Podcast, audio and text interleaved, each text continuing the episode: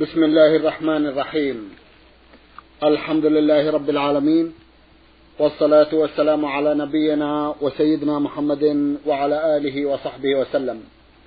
مستمعي الكرام السلام عليكم ورحمة الله وبركاته وأسعد الله أوقاتكم بكل خير. هذه حلقة جديدة مع رسائلكم في برنامج نور على الدرب.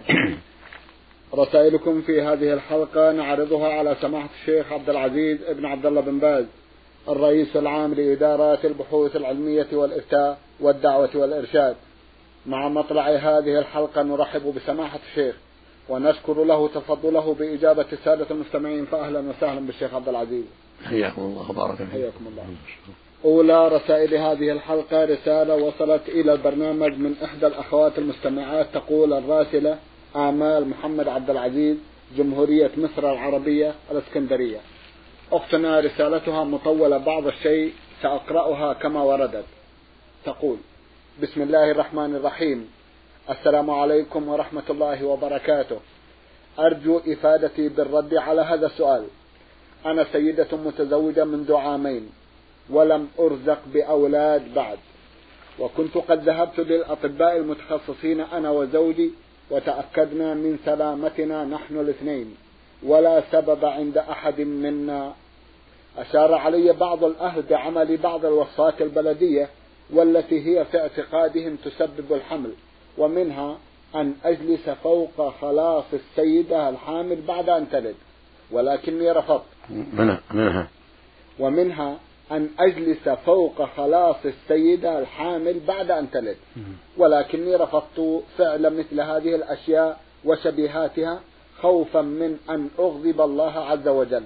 ولكوني أعلم أن هذا شرك بالله عز وجل. وأخيرا جاءوا لي بنبات من المدينة المنورة اسمه كف مريم.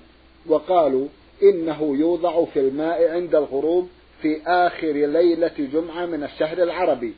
ثم يؤخذ ماؤه قبل الغروب في يوم الجمعة ويغسل به بعض أجزاء الجسم مع ترديد القرآن الكريم والدعاء لله عز وجل. وأكدوا لي أن السيدات استعملوه ثم رزقهم الله بالذرية بعد ذلك. ففعلت ذلك وأنا لا أدري إذا كان هذا قد يغضب الله أم لا. علما بأني حريصة كل الحرص ألا أفعل شيئا من ذلك يغضب الله. والسؤال أولا هل هذا ما فعلت يعد شركا بالله عز وجل أم لا؟ ثانيا أرجو أن تنصحوني بأي شيء أو بأي عمل أستطيع أن أتقرب به لله عز وجل لكي يتقبل الدعاء ويرزقنا بالذرية الصالحة. جزاكم الله خيرا. بسم الله الرحمن الرحيم. الحمد لله وصلى الله وسلم على رسول الله وعلى آله وأصحابه ومن اهتدى بهداه. أما بعد فأسأل الله أن يزيدك أيها الأخت الله من الخير والعلم النافع والعمل الصالح والرغبة فيما عند الله والحذر من أسباب غضبه. ولا شك أن الواجب على كل مكلف من الرجال والنساء هو تقوى الله والحذر من أسباب الغضب وأن لا يتعاطى شيئا مما حرم الله عليه. وأنت في تحريك الخير وحرصك على ما أباح الله تشكرين على ذلك. ولا شك أن ما قيل لك من الجلوس على خلاص امرأة نفساء أمر لا أصل له سواء أرادوا بذلك الدم الذي خرج منها أو أرادوا شيئا غير ذلك المشيمة أو غير ذلك كل هذا لا أصل له. أما التداوي بشيء من النبات من المدينة أو غير المدينة إذا جرب ونفع فلا بأس بذلك إذا وجد نبات المدينة أو غير المدينة؟ تفعله المرأة بطريق التدخين أو طريق سحقه وغسل الجسد به أو بعض الجسد أو شربه أو غير ذلك فلا بأس بذلك إذا جرب ونفع لأن التداوي جائز بل مشروع ولا حرج في ذلك. أن يتداوى, أن يتداوى الإنسان بما أباح الله له. عباد الله تداوى ولا تداوى بحرام. النبي صلى الله عليه وسلم شرع للأمة التداوي فلا حرج في ذلك إذا وجد نبات جرب في أنه من أسباب الحمل أو وجد علاج آخر مما أباح الله كالكي لبعض في بعض البدن أو شراب مما أباح الله أو فاكهة مما أباح الله أو ما أشبه ذلك مما جرب ونفع مما هو مباح. وأما الدعاء فينبغي للمؤمن أن يلح أن يلح في الدعاء أنت والزوج. كل منكما يشرع له الإلحاح في الدعاء في طلب الله عز وجل أن يمنحكما الذرية الصالحة ولا سيما في أوقات الإجابة مثل آخر الليل وجوف الليل مثل آخر الصلاة قبل السلام مثل وقت السجود حال السجود في الصلاة فإنه محل الدعاء يقول النبي صلى الله عليه وسلم أقرب ما يكون العبد من ربه وهو ساجد فأكثر الدعاء. وإذا كان على طهارة وقت استقبال القبلة كان ذلك من أسباب الإجابة. فأوصيكما جميعا بدعاء الله والضراعة إليه وسؤاله سبحانه بصدق وإخلاص وضراعة وانكسار. أن يمنحكما الذرية الطيبة. وهذا من أنفع العلاج ومن أعظم الأسباب. وفق الله الجميع. اللهم آمين. جزاكم الله خيرا. سماحة الشيخ متى يستجاب الدعاء؟ هل يستجاب لكل أحد أم أن هناك شروطا معينة تنصحون بها؟ الله سبحانه وعد الإجابة لعباده لقوله سبحانه وقال ربكم ادعوني استجب لكم. قوله سبحانه وإذا سألك عبادي عني فإني قريب أجيب دعوه الداء إذا دعان. لكن للإجابة أسباب منها الانكسار والضراعة إلى الله ودعاءه بصدق وإخلاص وقلب مقبل على الله ومنها تجنب المعاصي والحذر من المعاصي والإقبال على طاعة الله عز وجل فإن المعاصي من أسباب منع الإجابة ومنها عدم الغفلة وأن يدعو بقلب حاضر مقبل على الله لا بقلب ساه غافل فإن سهو القلب وغفلة القلب وعدم إقبال القلب على الله عند الدعاء من أسباب عدم الإجابة. وقد تؤخر الإجابة لحكمة بالغة. كما في الحديث الصحيح يقول صلى الله عليه وسلم ما من عبد يدعو الله بدعوة ليس فيها إثم ولا قطيعة رحم إلا أعطاه الله بإحدى ثلاث. إما أن تعجل له دعوته في الدنيا وإما أن تدخل له في الآخرة وإما يصرف عنه من الشر مثل ذلك. قالوا يا رسول الله إذا نكثر. قال الله أكبر. هذا يفيد أن الله سبحانه قد يمنع الإجابة ويؤخرها يوم القيامة. يعطيه بها خيرا في الجنة وقد يصرف عنه شرا أنفع له مما طلب. فربك حكيم عليم سبحانه وهو الحكيم العليم فيما يقضيه ويقدر جل وعلا. فالعبد يلح في الدعاء ولا يستبطئ الإجابة ولا ييأس. يسأل ويكثر من الدعاء ويلح ولا يسأل ولا ييأس. ويعلم أن ربه حكيم عليم. قد يعجل الإجابة وقد يؤخرها وقد يعطيه سبحانه خيرا مما طلب. نعم. جزاكم الله خيرا. الرسالة التالية رسالة وصلت إلى البرنامج من الإخوة حسين سليمان غارز وعبد الباسط أحمد محمد وناصر أحمد الجوهري. الإخوة من اليمن الجنوبي عدن. يسألون سؤالين. يقولون في سؤالهم الأول عن الحمل. يقال إن الحمل يأخذ الموتى من قبورهم. وخاصة من كان برجه الحمل. إلا إذا أحد قام بالحراسة عن الميت فترة ثلاثة أيام. فهل هذا الكلام حقيقة أم أنه إشاعة فقط؟ أفيدونا أفادكم الله. هذا الكلام باطل لا أصل له. بل إشاعة خالية من الصحة لا أصل لها. بل هذا من الخرافات العامة وأشبه العامة. نعم. عن الأضحية يسألون متى يكبر على الذبيحة التي تذبح في العيد. ومتى تذبح؟ هل يصح أن تظل لمدة أسبوع أم تذبح مباشرة في ذلك اليوم أم كيف ذلك؟ وما هي شروط الذبيحة؟ كون بعضها كسراء أو عوراء أو كبيرة في سنها؟ ماذا في ذلك؟ أفيدونا عن هذه المواضيع. جزاكم الله خيرا. السنة عند الذبح يقول بسم الله والله أكبر. سواء ضحية أو للأكل. بسم الله والله أكبر. في جميع الأوقات. يقول الذابح عند الذبح بسم الله والله أكبر عندما يحرك يده للذبح. هذا السنة. أما الضحية فتذبح في أربعة أيام. يوم العيد يوم عيد النحر والأيام الثلاث التي بعده أربعة. الجميع أربعة على الصحيح من أقوال العلماء. كلها أيام ذبح. يوم العيد واليوم الحادي عشر والثاني عشر والثالث عشر إلى غروب الشمس.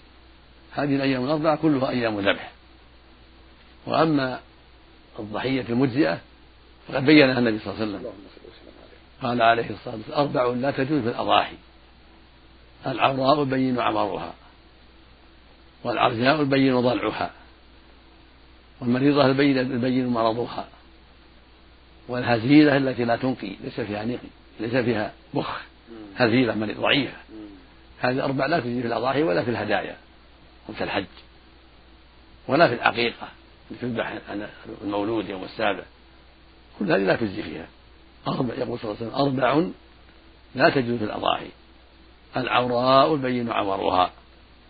أما إذا كان عوره مبين في عينها شيء لكن مو مبين لا يضر لا يمنع. والعرجاء البين ضلعها. أما إذا كان عرجها يسير يعفى عنها المريضة البين مرضها. كان مرضها يسير ما يبين لا يعفى عنها الهزيلة التي لا تنقي ليس فيها نقي يعني. هزيلة ضعيفة القوة. هزيلة من جهة عدم المخ فيها. نعم. هذه الأربع لا تجزي في الأضاحي ولا في الهدايا في وقت الحج ولا في العقيقة عن المولود ولا في النذور.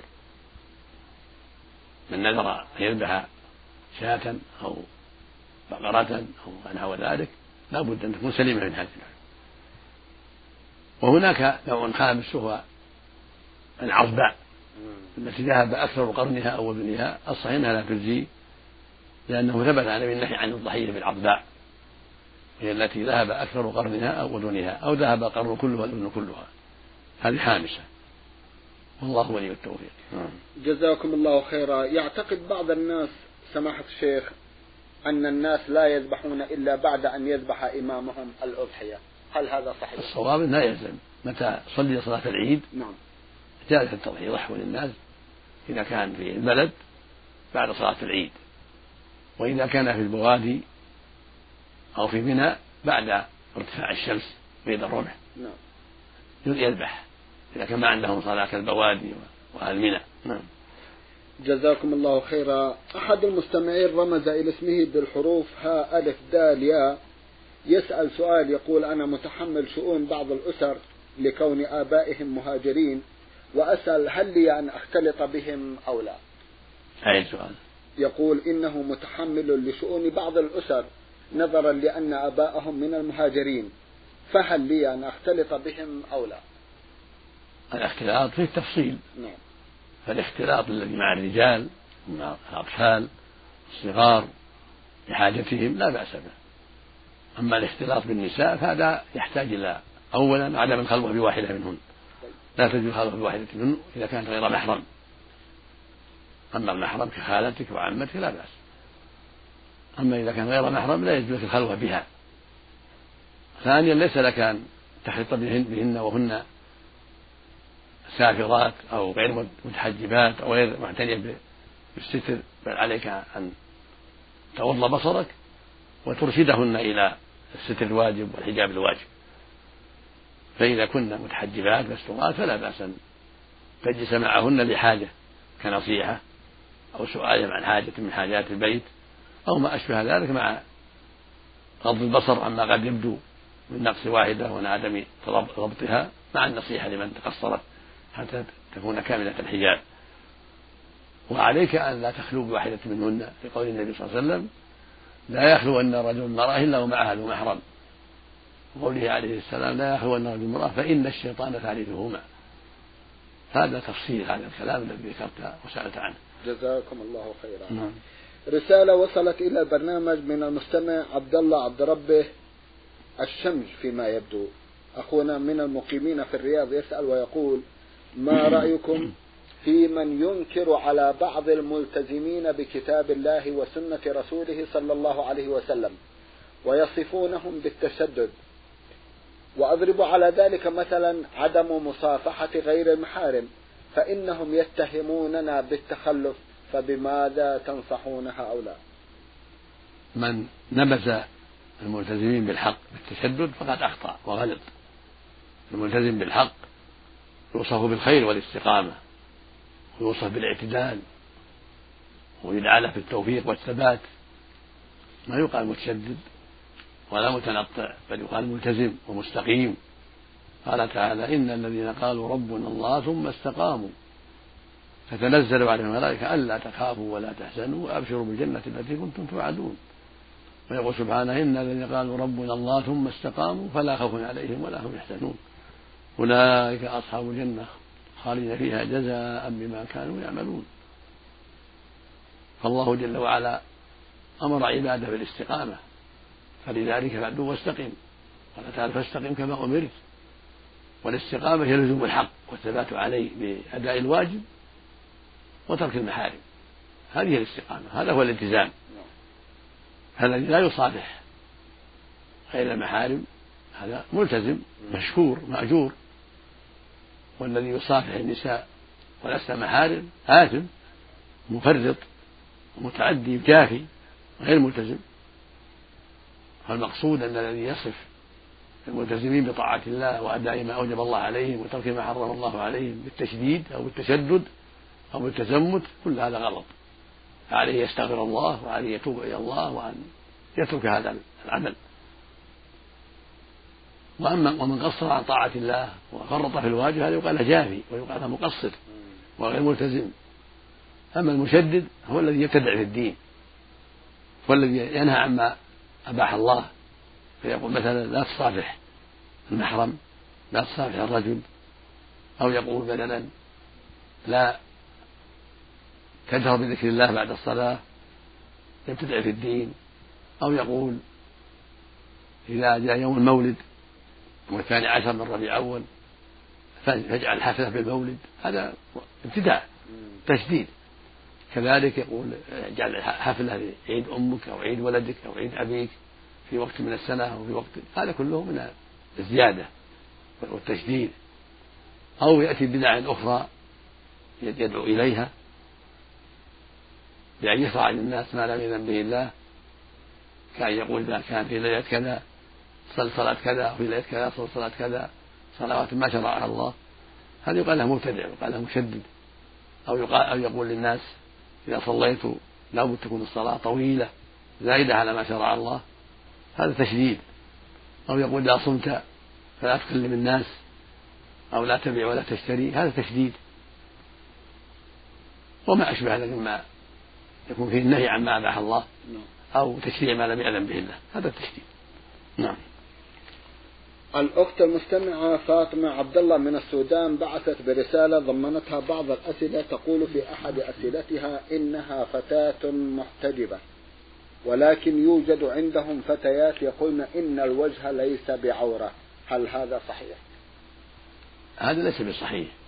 هذا قال بعض أهل العلم ولكنه ليس بصحيح. والصواب أنه عورة. هذا هو الصواب من قولي العلماء أنه عورة لأنه أعظم الزينة. والله يقول سبحانه ولا يبدين زينتهن إلا لبعولتهن الآية. فالوجه أعظم الزينة. وبه تعرف المرأة هل هي جميلة أو دميمة. وهو داخل في قوله تعالى وإذا سألتموهن متاعا فاسألوهن من وراء حجاب ذلكم أطهر لقلوبكم وقلوبهن. فالواجب على النساء التحجب وعدم إبداء الوجه لغير المحارم لأنه أعظم الزينة ولأنه فتنة. وربما سبب شرا كثيرا لمن كشفت وجهها عند غير محارمها ولا حول ولا قوة إلا بالله. نعم. وكان هذا جائزا في أول الإسلام. نعم. جائز في أول الإسلام ثم نهى الله عن ذلك بعدما أنزل آية الحجاب. نعم. جزاكم الله خيرا. تقول إنها زارت قبر النبي صلى الله عليه وسلم فلاحظت أن هناك أناسا أنكروا عليها. ترجو توجيه سماحة الشيخ. زيارة القبور للنساء فيها خلاف بين العلماء. من أهل العلم من قال إن النساء يزورن القبور كالرجال. وقول بعض أهل العلم. والقول الثاني أنهن لا يزورن القبور لا قبر النبي ولا غيره عليه الصلاة والسلام. وهذا قول أرجح القولين وأصح. لقوله صلى الله عليه وسلم في الحديث الصحيح لأنه صلى الله عليه وسلم في الحديث الصحيح لعن زائرات القبور. اللفظ الآخر زوارات القبور. فدل ذلك على أنهن لا يزورن القبور. وكنا أولا مع الرجال يزورن القبور عموما. ثم نهى الله النساء وبقيت الرخصة للرجال. والسر في ذلك والله أعلم لأنهن فتنة وصبرهن قليل. فشرع الله لهن ترك ذلك لئلا يفتن أو يفتن في زيارة القبور. فيدعون لأمواتهن بالمغفرة والرحمة في البيوت وفي الطرقات وفي المساجد ولا حاجة إلى زيارة القبور. نعم. جزاكم الله خيرا. إحدى الأخوات المستمعات رمزت إلى اسمها بالحروف سين حاء ألف بعثت برسالة تقول فيها هذه أول رسالة أكتبها إليكم بعد أن وجدت أن هذا البرنامج هو خير الدروب التي تضيء للمسلم. ونحن معشر المسلمين دائما ما نحتاج لمثل هذه الأشياء تنير لنا طريق الدين وسنة الرسول صلى الله عليه وسلم. وأنا من المداومين على الاستماع لهذا البرنامج وعليه. وبعد أن وجدت طريقا يمكن للإنسان أن يسأل فلدي سؤال عسى أن أجد الرد عليه وهو أنا متزوجة ولدي طفل وكنت حامل وزوجي يعمل بالسعودية. وعندما حضر إلينا بالسودان قد نزل بمنزل شقيقه لضيق منزلنا وقد أحضر إلي أشياء خاصة وعندما أراد أن يسلمني هذه الأشياء قام بقسمتها بيني وبين زوجة شقيقه بالنصف. لدي سؤال هل يجوز شرعا هذه القسمة؟ وأنا كزوجة في الشرع أريد ردا واضحا بما أني قد تضررت من هذه القسمة وأرى كأنها ضرتي. وفي الختام أرجو أن أجد الرد والسلام عليكم ورحمة الله. لا حرج في هذه القسمة. فالزوج له الحرية في أن يعطيك ويعطي زوجة زوجة أخيه وزوجة عمه وزوجة أبيه وله يعطي أيضا من يرى من قريباته لا حرج عليه في ذلك. ولا يجوز لك أن أن تكرهي ذلك أو تضرري من ذلك أو يكون عليك مشقة من ذلك. إذا أحسن إليك وأعطاك ما يجب لك من الكسوة والنفقة فلا حرج عليه إذا وسع الله عليه وأحسن إلى زوجة أخيه من باب الصلة ومن باب البر لأخيه والمجاملة لأخيه يكون سكن عندهم أيضا. هذا من مكارم الأخلاق ومحاسن الأعمال أن يكرم زوجة أخيه وزوجة عمه وزوجة أبيه. وكذلك من مكارم الأخلاق أن يحسن إلى جيرانه وأقاربه جميعا من ذكورهم وإناث. فينبغي أن تعينيه على هذا الخير وأن تكوني زوجة صالحة. تعين على الخير وتساعد على بر الوالدين وعلى صلة الرحم وعلى إكرام الجيران إذا أعطاك حقك. فإذا أعطاك ما يجب من الكسوة اللائقة والحاجات اللائقة. ثم وسع الله عليه وأعطى زوجات إخوته أو أعطى أخواته أو عماته أو خالاته أو نساء جيرانه. على وجه ليس فيه ريبة ولا فتنة فلا بأس بذلك والحمد لله. هذا كله عمل طيب مشكور. ينبغي لمثلك أن يساعده على هذا ويشكره على هذا لأنه من مكارم الأخلاق ومحاسن الأعمال. إذا أدى حقك. نعم. جزاكم الله خيرا. رسالة وصلت إلى البرنامج من اليمن الشمالي وصاب العالي باعثها أحد الإخوة سمى نفسه الأستاذ علي عبد حميد الوائلي والعمر 18 سنة. يقول إن أبي رجل صالح ولكن فيه عيب واحد وهو أنه في بعض الأوقات يصيح بكلام قد لا يكون جميل علينا أو على الناس فأزجره بكلام يرده إلى الصواب ولا يخرج كلامي معه عن سنة الأدب ثم ألينه حتى يعود إلى الصواب وإذا كنت ألينه برفق لا يعود فهل هذا علي حرام؟ وقد وضحت لكم السؤال افتوني جزاكم الله خيرا. المشروع لك الرفق وليس لك زجره ولا رفع الصوت عليه ولكن تنصحه بالرفق والأسلوب الحسن. عما يحصل منه من الهفوات أو رفع الصوت في غير محله وأما الزجر والشدة فهذا حرام عليك لا يجوز لك. ولو كان قصدك حسنا. فليس لك أن ترفع صوتك على أبيك ولا على أمك وليس لك زجرهما ولا الشدة عليهما. قال الله سبحانه في كتابه العظيم وقضى ربك ألا تعبدوا إلا إياه وبالوالدين إحسانا إما يبلغن عندك كبر أحدهما أو كلاهما فلا تقل لهما أف ولا تنهرهما وقل لهما قولا كريما واخفض لهما جناح الذل من الرحمة وقل رب ارحمهما كما ربياني صغيرا. ويقول النبي صلى الله عليه وسلم رضا الله في رضا الوالدين وسخط الله في سخط الوالدين. ويقول صلى الله عليه وسلم لما سئل أي الأعمال أفضل قال الصلاة على وقتها. قيل ثم أي قال بر الوالدين. قيل أي أي قال الجهاد في سبيل الله. فالواجب عليك الرفق بالوالدين والإحسان إليهما وعدم رفع الصوت عليهما وعدم الزجر والشدة عليهما. أصلحك الله وبارك فيك. جزاكم الله خيرا. هناك عادات عند بعض الناس لا ندري هل هي من الإسلام أم هي بدعة. مثلا في بعض المناطق في الريف هناك بعض الناس يقولون قبل تكبيرة الإحرام للصلاة نويت أصلي صلاة الظهر مثلا مقتديا أو إماما الفرض الحاضر وهل مجرى. بصوت يسمعه من يسمعه من كان بجانبه. هل هذا صحيح؟ وجهونا جزاكم الله خيرا. هذا لا أصل له بل هو من البدع التي أحدثها بعض الناس. وإن كان قال بعد قال ذلك بعض أهل العلم المتأخرين لكنه ليس بمشروع. والصواب أنه لا يقول ذلك ولكن ينوي بقلبه. فلم يقل فلم يكن النبي صلى الله عليه وسلم يقول ذلك ولا أصحابه رضي الله عنهم ولا الأئمة من العلماء في القرون المفضلة ولا يعرف ذلك عن واحد منهم. فلا يقول نويت أن أصلي الظهر كذا أو العصر كذا أو المغرب كذا أو العشاء كذا أو الفجر كذا إماما أو مقتديا أو منفردا كل هذا لا يقال. التلفظ بالنية ليس بمشروع. وقد قال عليه الصلاة والسلام في الحديث الصحيح من عمل عملا ليس عليه أمرنا فهو رد. يعني فهو مردود. وقال عليه الصلاة والسلام من أحدث في أمرنا هذا ما ليس منه فهو رد يعني فهو مردود وكان يقول في خطبة الجمعة عليه الصلاة والسلام أما بعد فإن خير الحديث كتاب الله. وخير الهدي هدي محمد صلى الله عليه وسلم. وشر الأمور محدثاتها وكل بدعة ضلالة. فنصيحتي لجميع إخواني المسلمين في كل مكان ألا يقولوا هذا اللفظ عند الصلاة. ألا يتلفظوا بالنية.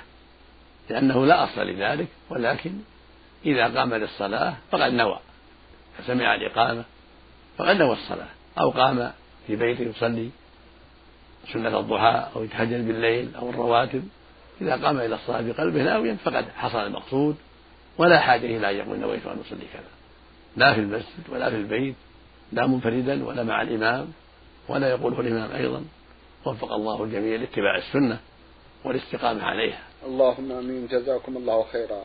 هناك بعض الناس إذا بدأ قراءة التشهد يبدأها بقوله الحمد لله. هل ورد في هذا شيء؟ لا ليس المشروع. يبدأها بقول التحيات. هذا المشروع محفوظ عن النبي صلى الله عليه وسلم علمهم ان يقولوا التحيات لله. هذا أول التشهد. نعم. جزاكم الله خيرا.